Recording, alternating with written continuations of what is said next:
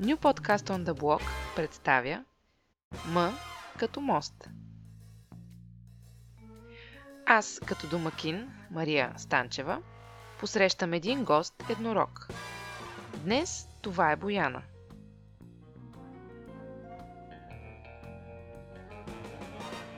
Заедно със своята история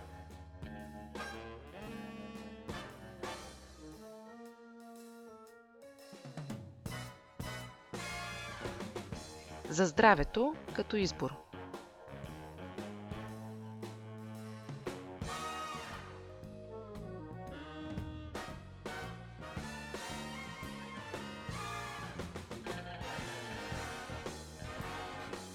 От двете страни на моста ще се срещнем по средата. В М като мост.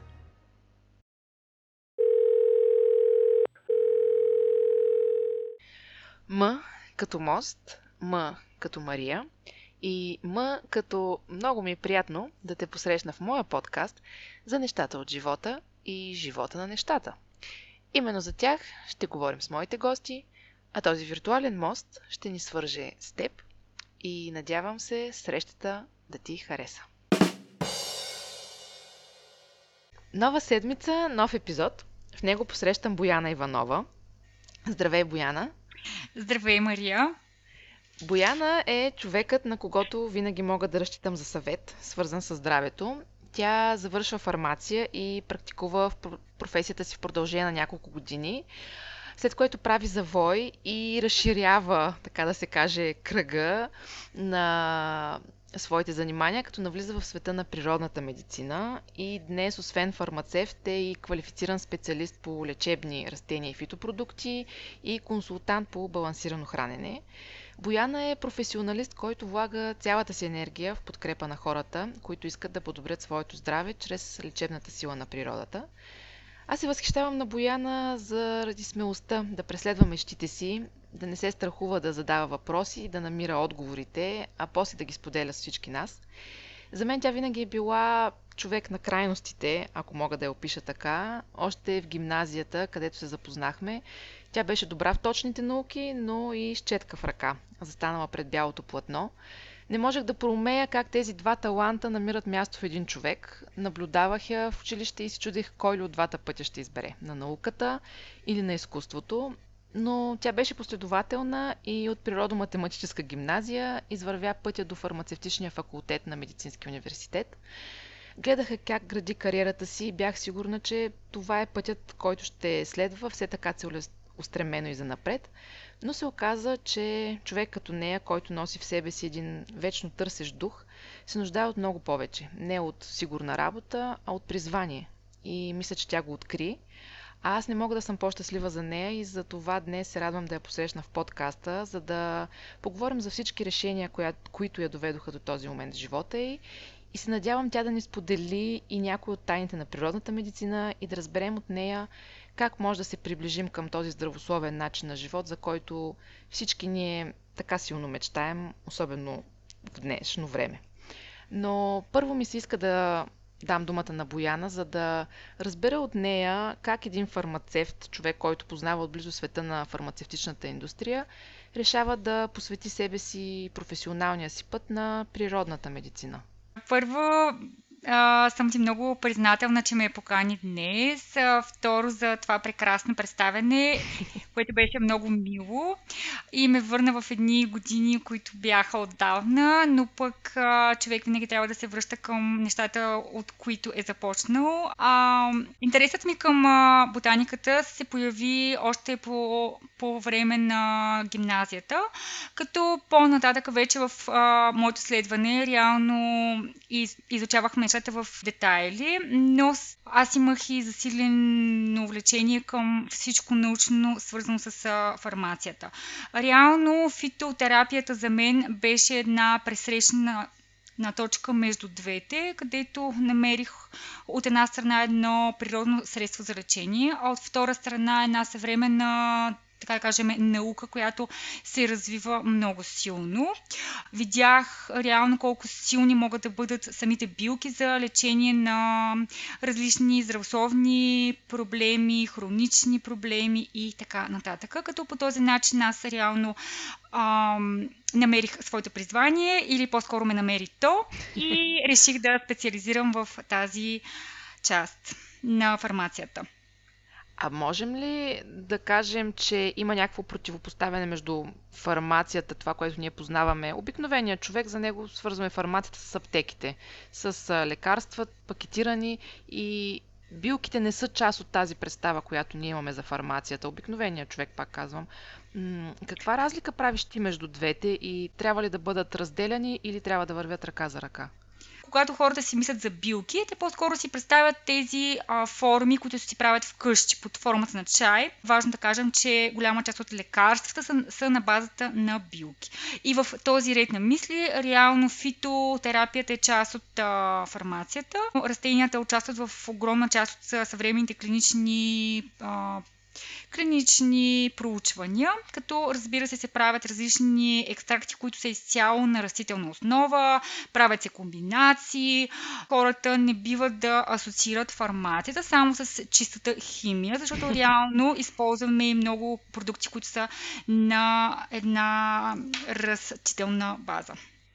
А споменаваш фитотерапията, може ли да накратко само, примерно как би го обяснила на един човек, който за първи път чува този термин? Билколечение, така можем да... Да, синонима му е билколечение. Реално се ползват а, различни части от а, растението, които могат да бъдат корен, лист, цвят, плод, и други, които са сушени. И вече от тях може да се приготвя за парка, отвара маслен извлек, тинктура, знаете много различни форми, или може да се направи вече е, в една производствена база, говорим не вкъщи, екстракт, който да е сух, който вече да бъде приеман под формата на капсула, таблетка и подобни. Има ли според теб хора, които предпочитат биоколечението заради този негов натурален происход и се притесняват от химията в лекарствата? Да, има такива хора, като разбира се тук има и едно леко залитане, може би не мога да кажа колко точно години назад във времето, или може би винаги го е имало. Има хора, които изцяло се опитват да избягат от химията и все питат свой лекар, фармацевт, може ли нещо природно. Няма лошо в това, когато е възможно, но не винаги е възможно. Понякога е необходимо да се вземе лекарство, което е на база на химия или да кажем антибиотик, някакво друго лекарство, има много подобни лекарства и а, ако е необходимо е редно да се вземе. Но разбира се има редица случаи, главно и при много хронични заболявания, а, където ако се погледне в детайли самия проблем, ако има диагностика предварителна, може да се помогне много и с различни а, природни средства, които могат да бъдат в комбинация с лекарства или самостоятелно, като във времето реално състоянието на човека да се подобри и съответно да се намали тази необходимост той да приема лекарства.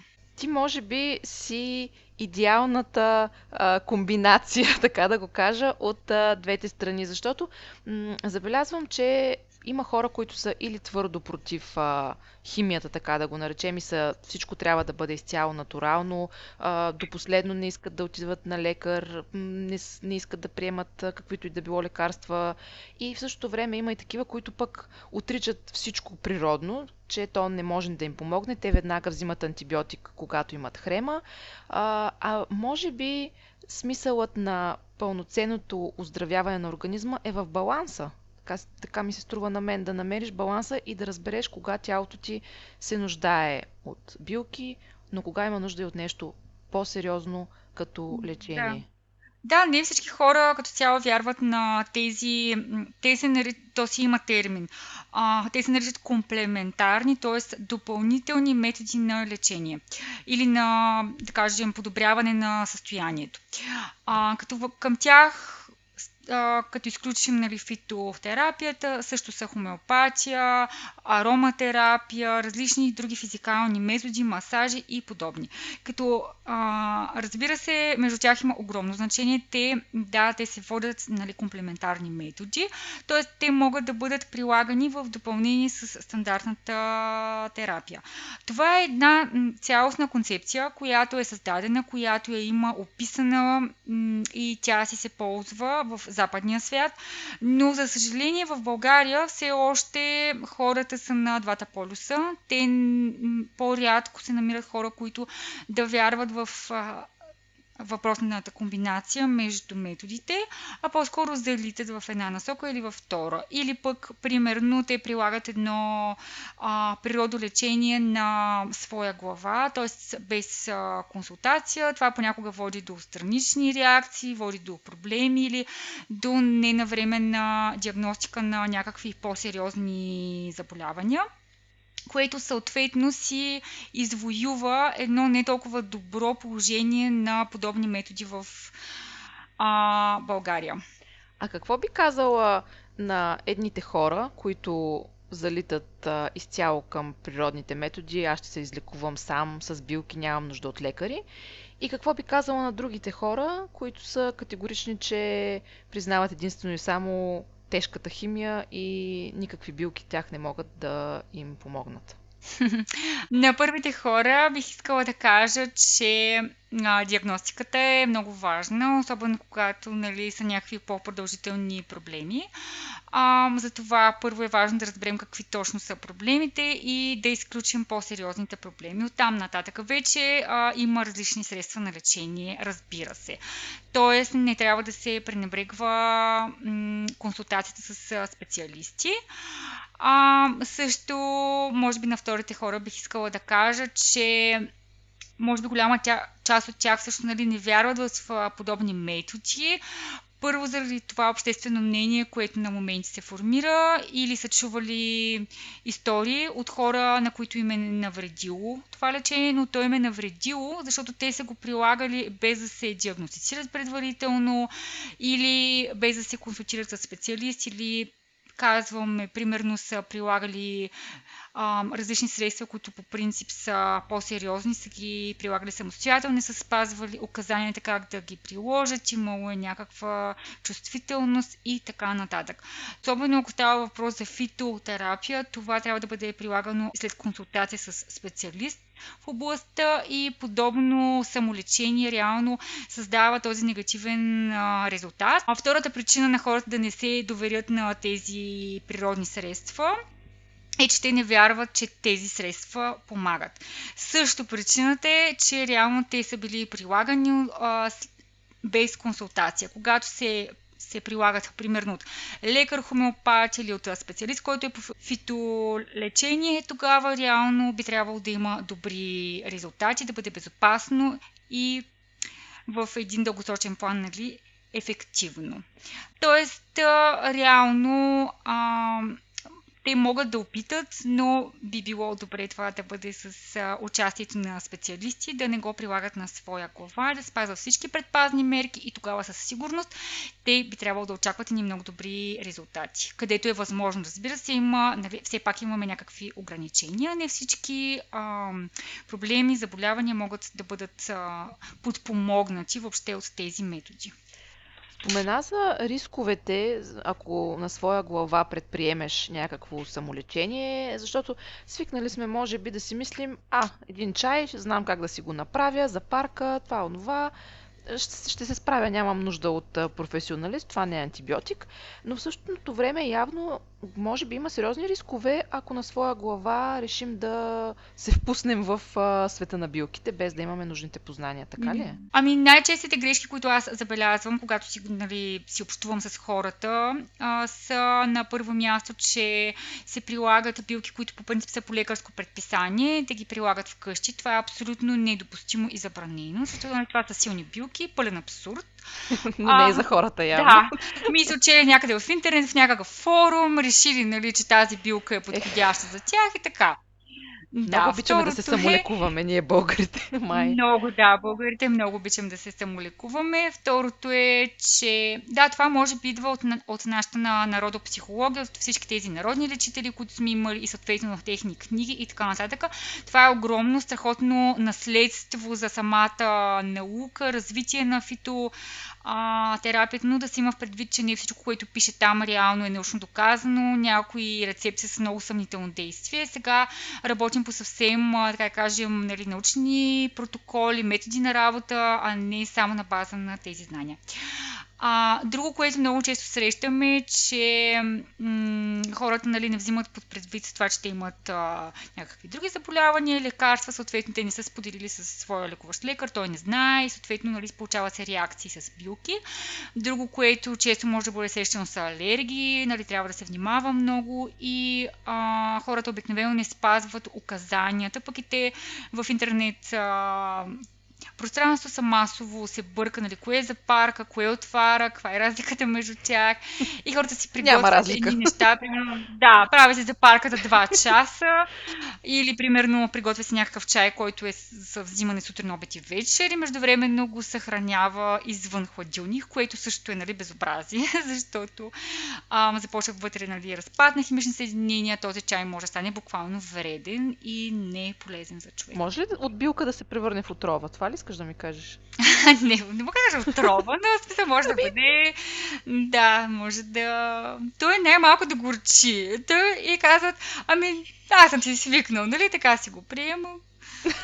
Захар му добавям. Да. Така, си пием чай.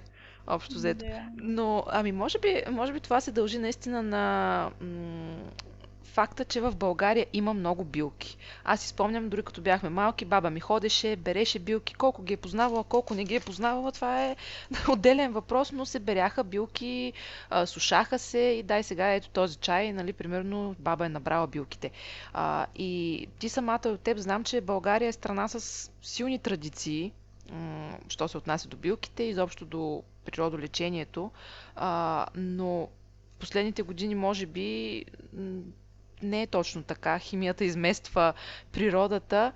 Аз не мисля, че ги е изместила. Напротив, според мен има огромен интерес на хората към а, природни продукти, независимо дали те ще си ги приготвят вкъщи под формата за парка, отвара, чай и така нататък, или ще купят вече някакъв екстракт, който е направен от фирмата Хикс. Нали. Аз определено не мисля, че сме загубили своите традиции. Напротив, мисля, че имаме възможност да ги развиваме.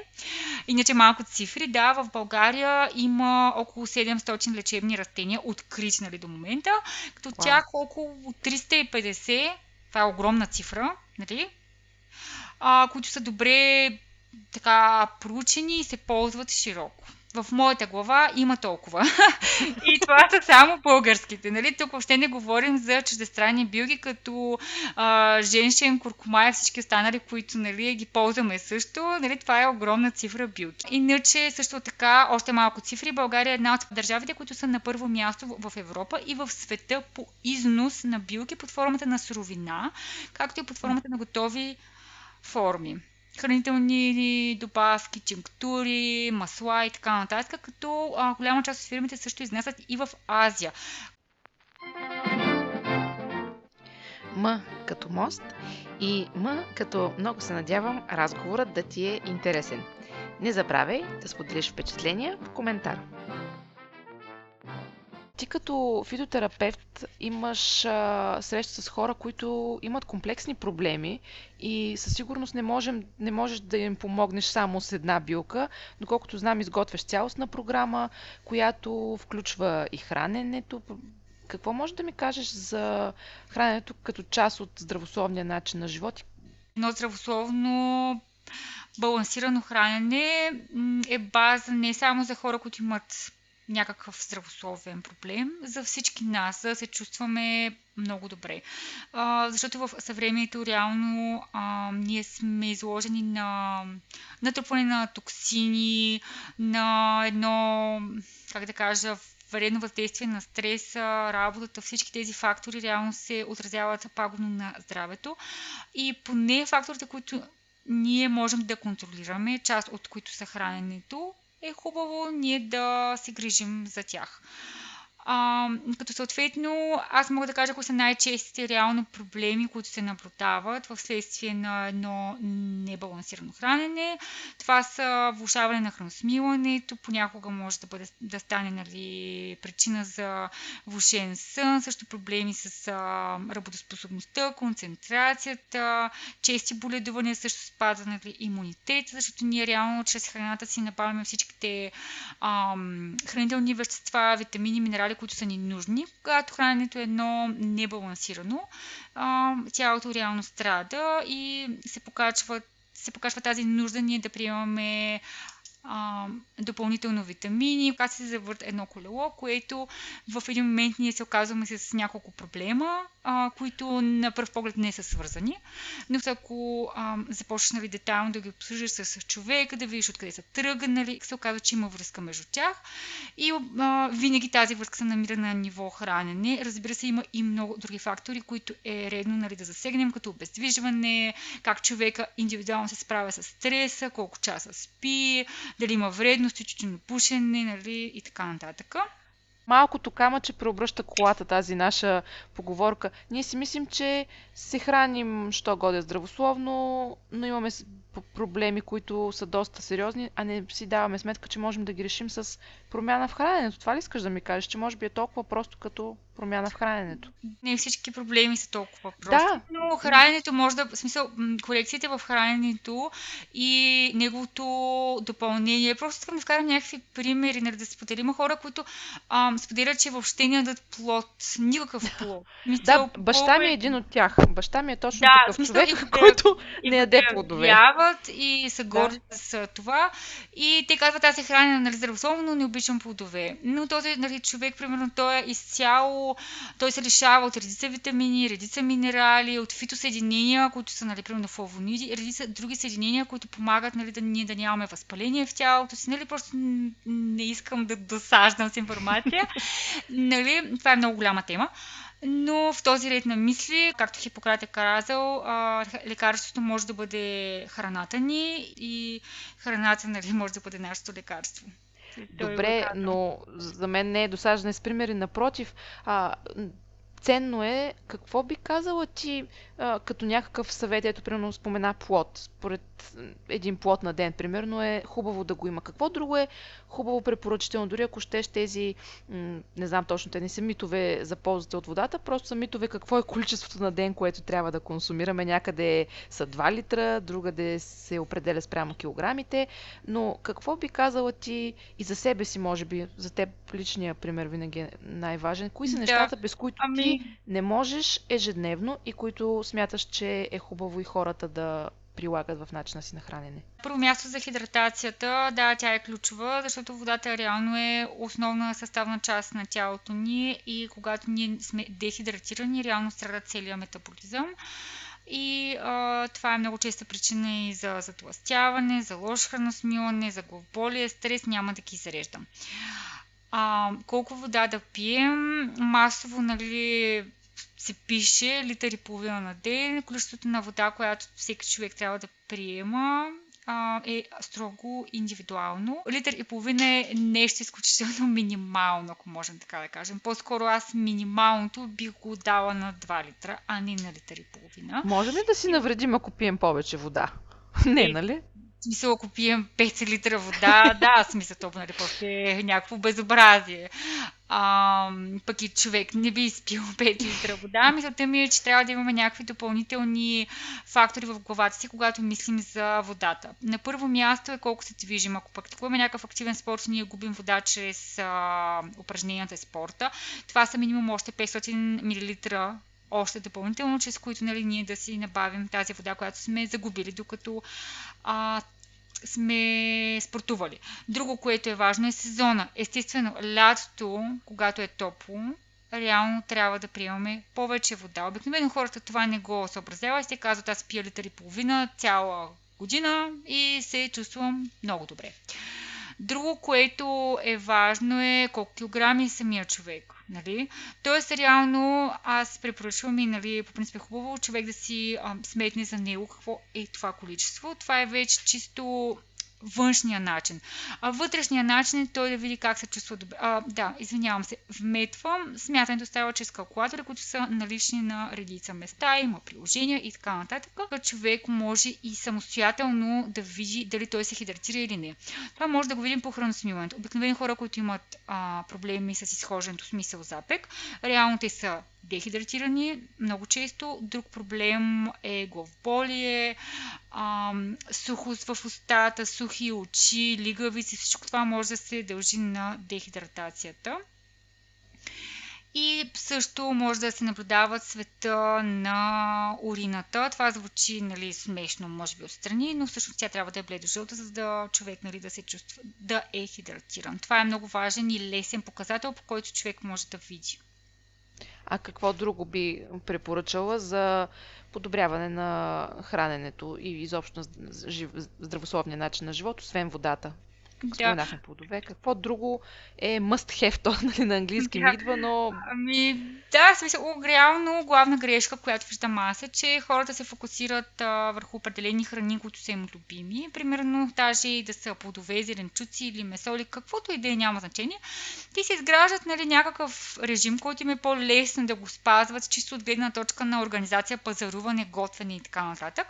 И много малко разнообразяват. Много малко разнообразяват плодовете, които ядат, а, зеленчуците, защото това им създава в едно напрегнато ежедневие начин на живот, грижа за децата и всичко останало, което е необходимо на човек всеки ден да прави. Ти знаеш, защото си мъж детенце.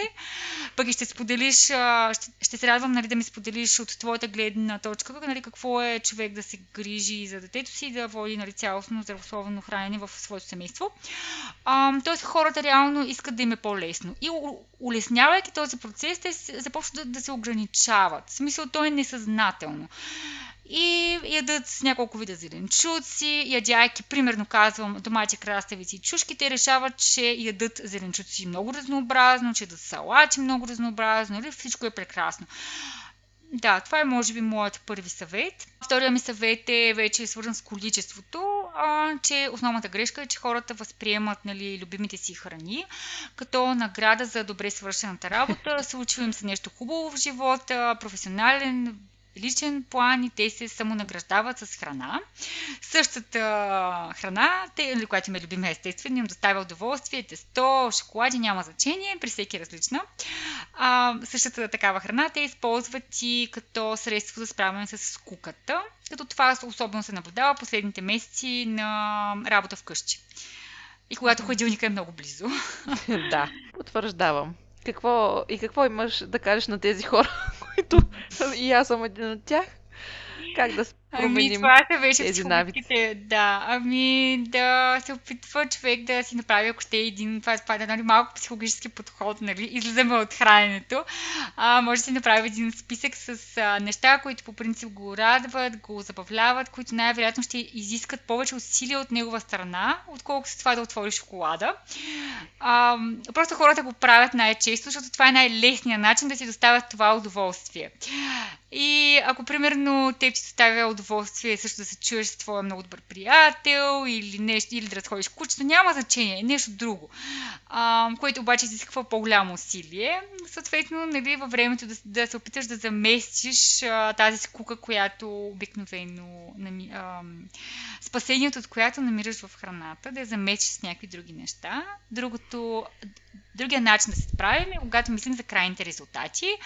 А, един човек не можеш да мотивираш да влезе в добра форма и в а, килограми в норма, когато му казваш, че трябва да отслабнеш, че трябва да отслабнеш, нали? това не е здравословно, ти поставяш uh-huh, подари да. своето здраве, социално значими заболявания, той ще ти каже какво? Не, абсурд.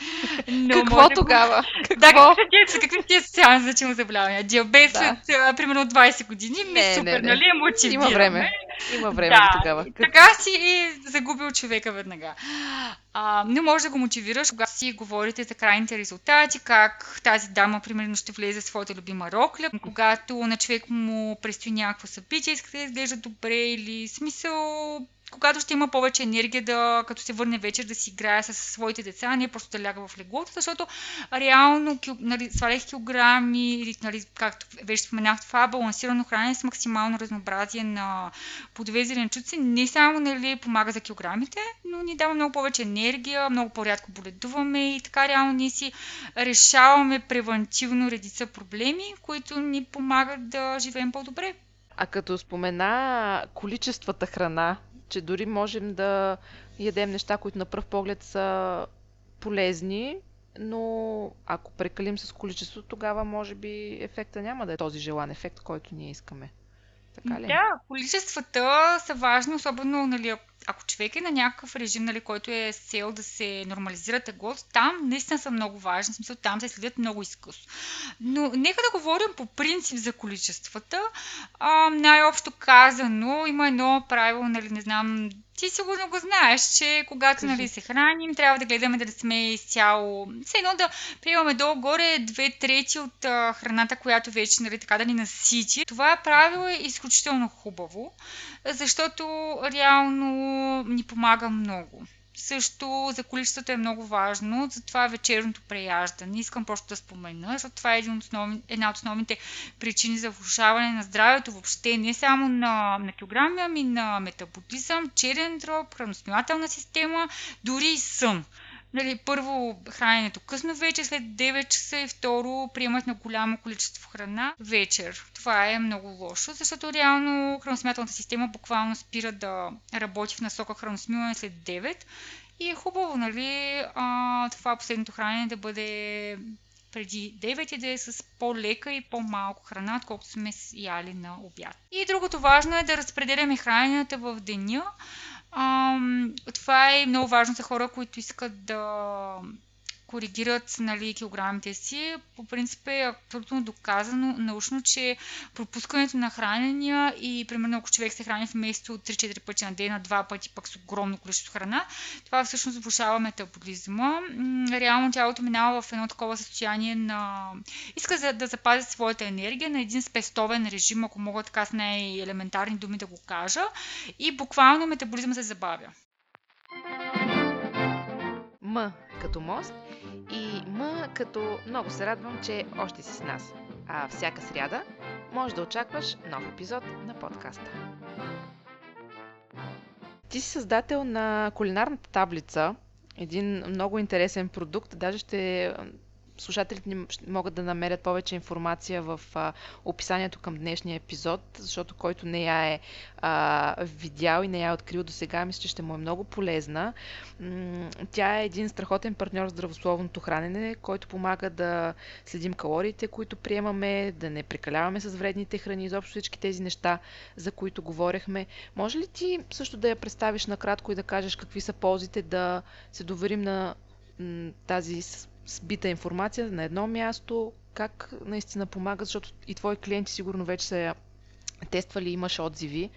Идеята за самата таблица е точно, нали, моята цел беше хората по някакъв начин да повярват, че те имат контрол над ситуацията и малко повече да обърна внимание на това какво точно ядат, а не просто, в смисъл, те да могат а, сами да си да си следят храненето, а не само да разчитат на някаква диета, хикс, примерно, или режим, който е направен за тях, специфичен с, а, примерно, 200 грама сирене, 100 грама, нали, еди какво си. И м- най-често те, водейки подобен а, режим на хранене, няколко седмици или месеци. Когато свърши този режим, те отново се връщат най-често към своето тяхното си любимо хранене, каквото и да е то, и всички резултати, които са постигнали, обикновено изчезват. А, няма нищо лошо в режимите, напротив, нали, ако се цели да се нормализира теглото, е редно нали, да има такъв режим. Но в този период след това, пък и по време на самия режим, храненето може да бъде разнообразено много. Стига човек да съобразява реално това, което приема, а, дали е много богато на въглехидрати или пък на белтъци или пък на мазнини и съответно евентуално какви калории се съдържат в него. Тук не говорим за маниачено следене на калориите, нали, калория по калория, но в дългосрочен план, ако човек няма най-елементарната представа за какво става на въпрос и, нали, примерно казваме коя храна е ам, богата на белтъци, примерно, че месото, млечните продукти са богати на белтъци или примерно, че хляба е силно въглехидратна храна, с него не може да се прекалява. Ако хората не знаят тези елементарни неща, реално а, сляпо спазвайки някаква диета в един дългосрочен план, спирайки те ще загубят всичко и няма да го има този добър нали, ефект. А, мислиш, че хората нямат навици, изградени правилни навици, защото ето ти казваш, а, можеш да си в някакъв режим, можеш да го спазваш, но а, по-често след като го приключиш, ще се върнеш към а, това, с което си свикнал и това, което познаваш. А, все едно, че хората изначално имат грешен подход към храната.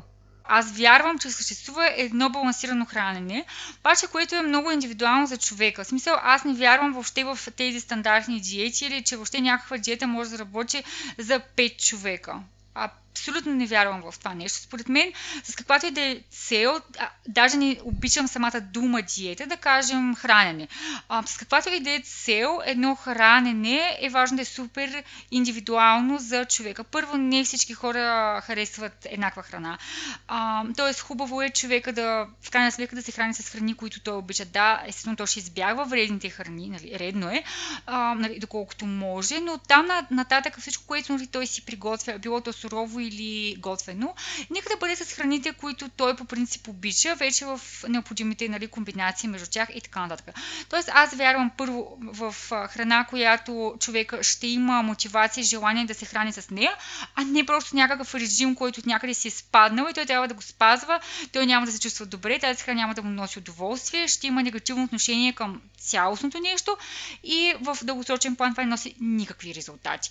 А, второ, вярвам в максимално разнообразното балансирано хранене и много съм против нали, всякакво такова ограничаване само в няколко неща, нали, само с цел да отслабваме, нали, да с някаква супер рестриктивна диета. Също не вярвам в това, защото, както вече споменах, нали, в редица плодове и зеленчуци не само, има не само витамини и минерали, вътре има буквално фитосъединения, които имат а, такава, така да кажем, една лечебна цел да стимулират а, метаболизма и така нататък. Можем да се храним здравословно и а, балансирано, което нали, да ни носи здраве и да ни носи едно тегло в норма, но ние трябва да сме информирани.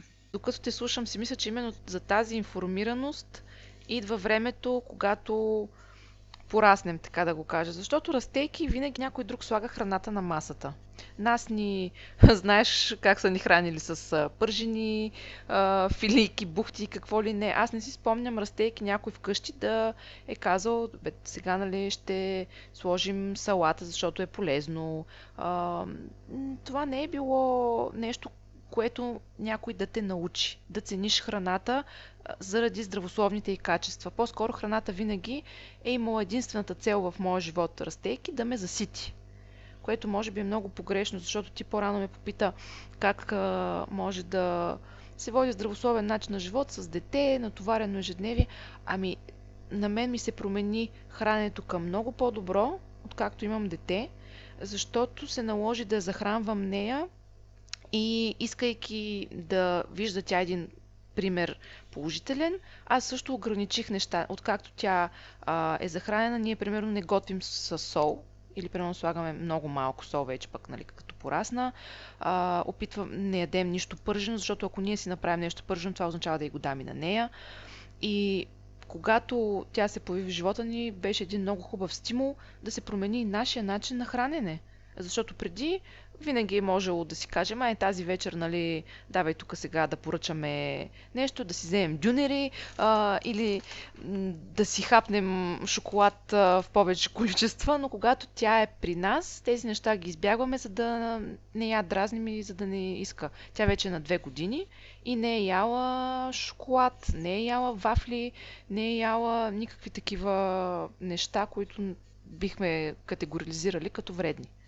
И затова си мисля, че е много важно да говорим за храненето с подрастващите, а да, а да не е това тема, която ние откриваме, когато ставаме на 30 плюс години и вече имаме едни проблеми, които трябва да решим.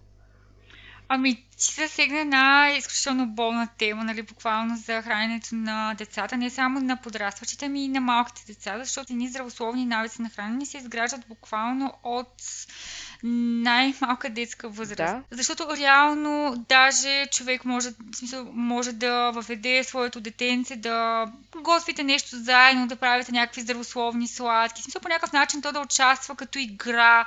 За съжаление, цифрите говорят друго. В България в момента нали, не мога да кажа да се ангажирам с конкретна цифра, нали, като процент на деца и подрастващи с, с затластяване, но процентите никак не, не са добри.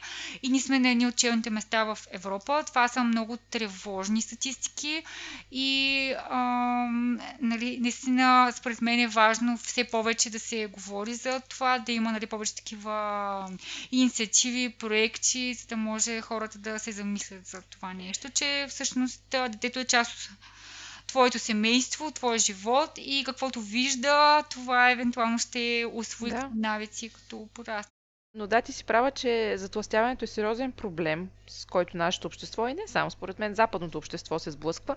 Но мен, примерно, ми е интересно, може би комбинация от двете. Не мисля, че се дължи само на яденето, по-скоро може би и липсата на движение, което се наблюдава при а, възрастните, при хората и на нашата възраст и, и по-възрастни, че ние стоим вече пред компютрите, хапваме на компютъра, нямаме движение, така че освен храненето, може би и движението е един много-много голям фактор в затластяването. Ами аз съм оптимистично настроен. Аз съм специално за движението. Мисля, че нали, тук така последните години много повече от Запада по някакъв начин нали, хората се мотивират, нали, гледайки филми, предавания, всякакви неща и се мотивират за, такъв, за това как нали, да поддържат формата си, нали, говоря чрез спорт и така. Мисля, че тук подводните камъни идват в момента, в в който ам, човек се заде семейство, има натоварена работа, трябва да изкарва нали, пари за това семейство и така нататък. И вече наистина чисто физическото време, в което ти даже да имаш мотивацията да спортуваш, то много намалява.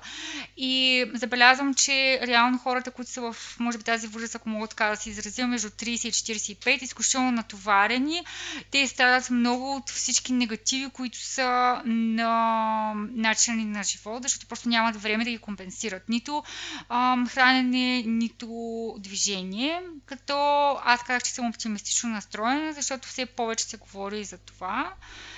И ние също от години нали, работим в тази насока, да създаваме нали, повече публикации, интервюта с специалисти, за да може, нали, доколкото е възможно, хората да се информират как могат, как движението може да им помогне повече. А второто, което казах, че съм оптимист е, защото м- реално, ако хората разберат колко важно е ежедневното движение, не говоря тук за практикуване на спорт. Това е от една страна е супер, но от друга страна те, те трябва да бъдат мотивирани доколкото е възможно да внесат в ежедневието си а, движение. Качване на стълби, ходене, някакси хората са демотивирани и някакси те не виждат ефекта от това нещо, защото като се каже на движение, те си представят само спорт. Просто е хубаво нали, да се замислят, да видят колко всъщност нали, доста калории се горят, пък не става просто само за калории, за здравето на ставите, костно-мускулната система, когато се движим. Всяка възможност за движение трябва да бъде използвана, ако мога така да кажа. Бях, а, това е малко в кръга на шегата, но защо да, да е шега? Всъщност беше го казала Лили Иванова, че поддържа фигурата си с качване на стълби. А всички знаем Лили Иванова каква фигура има. Така че може би просто спрете да вземате асансьори, като за начало, и качете тези 4-5 етажа може би една, една добра промяна, но тук е момента, може би, да, да вмъкнем, за да внесем яснота. По-скоро ти спомена създаването на публикации. А, за къде се създават тези публикации? Че ти всъщност ти си един от създателите и основен автор на платформата Форум Здраве, ако може също да ни дадеш малко повече информация, аз ще кача линк в а, описанието към епизода, за да може и хората да погледнат сайта, но и ти вече можеш да кажеш за тези от тях, които не го знаят, защото той е една от популярните платформи в а, страната, но все пак да, да много ти благодаря за, възможността да разкажа повече. Forumzdravе.bg създадохме през 2012 година с моя колежка а, Мария тя също се казва Мария Качамакова, а, както и с друг човек, който е зад платформата. Искам да използвам момента да им благодаря за всичките усилия. А, идеята ни се роди, защото ние искахме, нашата мисия беше да помогнем на повече хора да поемат инициативата и проактивно да се грижат за своето здраве. Като това, което нали, беше различното и което го нямаше тогава и смятам, че все още нали, ние сме си лидери в тази насока е, че това, което ни откорява, а, реално е, че при нас информацията е научно доказана. Тоест няма неща, които да са нали, просто да се твърдят някъде. Всъщност ние а, детайлно проучваме конкретната тема за, нали, да кажем, примерно здравословни ползи на нещо и нали, така нататък, за да може да представям на хората една филтрирана информация в това море от а, стати в интернет, където не всичко е с идеална цел, а понякога реално е само с или рекламна, или пък а, заблуждаваща цел. Има нужда от а, наистина професионални статии по темите, защото обикновено а, много от тях са написани от мои колеги, журналисти, които а, нямат нужния опит, за съжаление, и някой път просто са преведени дори, а е съвсем друго, когато информацията е поднесена от специалист. И още по-хубаво, ако можеш дори да се свържеш с този специалист, ако нещо не ти е ясно по темата и да попиташ. Но форум здраве не е единственото а, твое начинание, ако мога така да кажа. А, това вече са 8 години, в които ти имаш опит в, а, в този сайт, но преди известно време ти създаде един друг сайт. Кой е той и какво се случва там? Какво можеш да ни кажеш за него? А, да, другия сайт, който хората могат да открият а, повече за моите дейности, се казва vitanaturale.eu. Малко латинско име, извинявам се. По-трудно е от а, форум здраве, но да. Но ще сложим а... също линк към описанието в епизода, могат да го намерят хората, да намерят теб и повече информация. Но продължи сега ти. Да, могат да открият а, информация за всякакви събития, както реални, които в момента, разбира се, са спрени. Уебинари също свързани с природолечение, здравословно хранене и всички свързани теми. А, също така консултации, програми, които разработвам персонални и малко повече да научат за споменатата от теб кулинарна таблица. И разбира се, предстоящи проекти. Аз не спирам да се развивам. Което е чудесно. Така и трябва. И Моята именно Именно този твой стремеж към развитие е причината да те поканя днес, защото ти наистина не спираш да търсиш, както казах в началото на разговора ни, нови и нови интересни начини за себеусъвършенстване, ако мога дори така да го кажа, защото то е професионално, но и личностно при теб в никакъв да, случай но не, човек винаги не е само нужда по пътя си от приятели, които да му помагат, да са му коректив, да му дават а, идеи, съвети, така че пък в твое лице аз съм видяла такъв много приятел. А, благодаря ти, но на мен ми е интересно нещо малко не толкова свързано с цялостния разговор, който водихме до момента, но мисля, че е един подходящ финал. А, какво се случва на пазара в момента, защото ето ти, а, както казахме, завършил си фармация, имаш един малко по-различен професионален опит, след това започваш, а, правиш промяна и ето сега си а, соб, сам, сама си шеф, дори ако можем така да го кажем, но със сигурност това е трудно начинание, може би, Какви са ами, твоите наблюдения? Аз не вярвам в а, това изказване, че някой си е шеф или така нататък. Човек винаги работи, предоставя услуга, продукт нали, за някой. Няма значение дали си в голяма фирма, по-малка фирма или е твоя собствена фирмата. Ти работиш за да, достав... за да предложиш най-доброто от себе си. А, напротив, аз смятам, че когато си а, по-самостоятелен, всъщност е много по-трудно, защото ти трябва постоянно нали, да се развиваш много, в много повече насоки, и тези, които не са ти основната, основното образование. Трябва да имаш много по-широк поглед върху нещата, много по-проактивно мислене и да мислиш много-много по-напред. Тоест, реално бих могла да кажа, че е доста по-трудно, отколкото да си в един изграден екип от специалисти, да имаш тази подкрепа. Там а, работата е много по-предвидима и по някакъв начин а, се чувстваш а, много по-подкрепен. А, иначе бих искала да споделя за предприемаческата екосистема, ако можем така да я наречем, uh-huh. в България. Моите впечатления са много добри. Смятам, че така последните години тя се изгражда и се развива нали, много добре. Като вече има създадени различни организации, различни групи нали, от предприемачи, които си осъществяват срещи помежду си, които са една възможност за обмяна на опит, на сътрудничество. Също хубавото е, че м- реално хората, които сега те първа стартират, могат да разчитат на различни менторски на ментори не само в областта нали, на маркетинга, развитието на бизнеса, на финансите. Тоест са много хора, които вече нали, са минали по този път, те имат едно натрупано ноу-хау. Ако някой ни слуша в момента, който се чуди дали да стартира нещо свое, дали да осъществи своята мечта, а, нека да действа смело, защото а, колкото и нали, да му изглежда, че е сам и нали, че ще му е трудно, да, така ще му е трудно, но пък ще има възможност да се опре нали, на експертиза на различни хора. А, и просто исках да кажа но, а, нещо като Мое вярване е, че нали, преди да стартираш, трябва да помислиш много добре за своята идея, да развиеш една цялостна концепция около нея и да намериш най-добрия екип. Защото без добър екип абсолютно нищо не може. Нали, човек сам нищо не може да направи общо взето. И така. А в работата ти сега, нещата, които всеки ден трябва да решиш като проблеми, срещи с клиенти, работа по сайт, толкова много неща сама каза, определено не е скучно. Имаш хиляди различни занимания, някои, които те първа трябва да освояваш като умения. Кое би казала, че ти доставя най-голямо удоволствие в работата ти? Ами, това, че имам възможност да уча, защото по принцип аз много обичам да уча и да, понякога нали, а, ми идва малко в повече, когато се налага да освоя умения, които са извън моята основна специалност.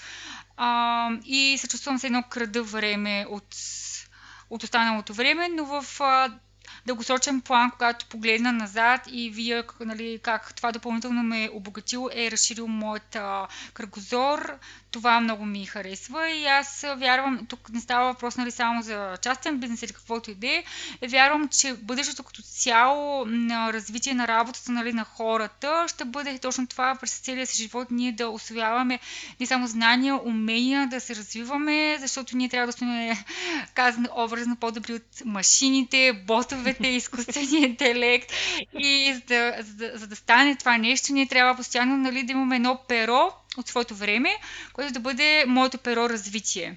Нали? Тоест, инвестиция. Тази инвестиция а, да си остане. Да не излеземе от университета. Казано така. Ами да, той живота е може би най-добрият университет и се надявам днешния ни разговор да е бил точно един такъв ценен урок за много хора, вдъхновяващ, образоващ дори, защото ти сподели с нас много интересни а, подробности от света на билките, природната медицина, които не знаехме, поговорихме за здравословното хранене. Изобщо, мисля, че разговорът ни беше много а, цветен. да, и... достигнахме много теми, наистина. да, и както ти в началото се притесняваше, ама какво сега, тук сигурно само 10-15 минути ще си говорим. Ето, виждаш, успяхме и мисля, че и още може да си говорим, но ще спрем до тук, за да дадем възможност за въпроси. Може пък да има въпроси. Да, да аз втори разговор. м- м- много ще се радвам, ако с нашите думи сме навели нали, на идея за някаква дискусия, разговори да я Да. продължим.